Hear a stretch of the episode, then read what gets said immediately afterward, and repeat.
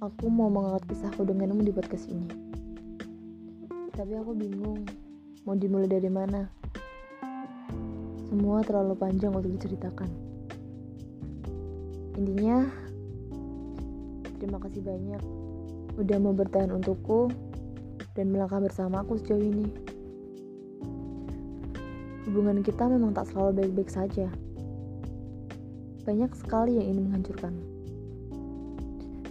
Sesekali aku goyah. Ingin rasanya aku lari dan meninggalkan.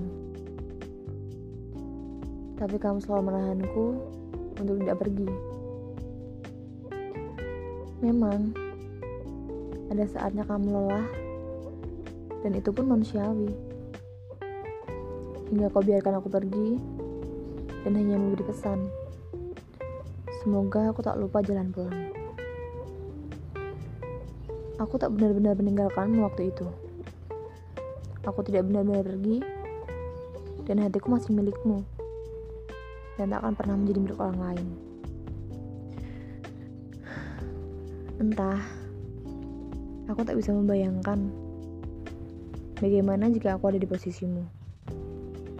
Hatiku tak akan sekuat itu. Setelah perjalanan panjangku, aku tersadar bahwa tidak ada orang seperti kamu. Selembut dan setegas hatimu. Marahmu padaku hanya hitungan menit. Dan selalu terselip kata, aku sayang kamu.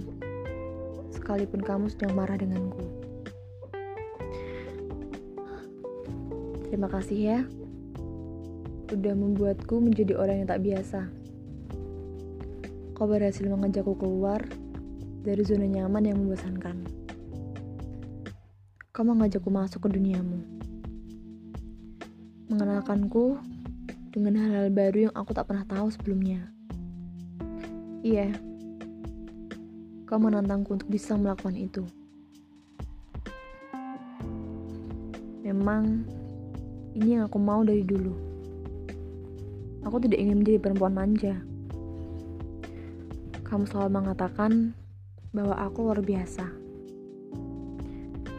Tak pernah sekalipun kau menyinggung perasaanku. Harusnya aku yang mengatakan itu. Kamu hebat. Kamu luar biasa. Selama 8 tahun ini, aku belajar banyak dari kamu. Memang dulu aku tak suka ketika kamu memaksaku untuk menyukai apa yang kamu suka. Cinta tak perlu menyamakan apa kesukaan kita. Lambat laun, aku belajar. Rasa ingin tahuku tiba-tiba bergejolak. Hingga akhirnya, tanpa kamu nyuruh pun, aku bisa menyukai apa yang kamu suka. Dan sekarang, aku nyaman dengan itu semua. Hehe aneh memang.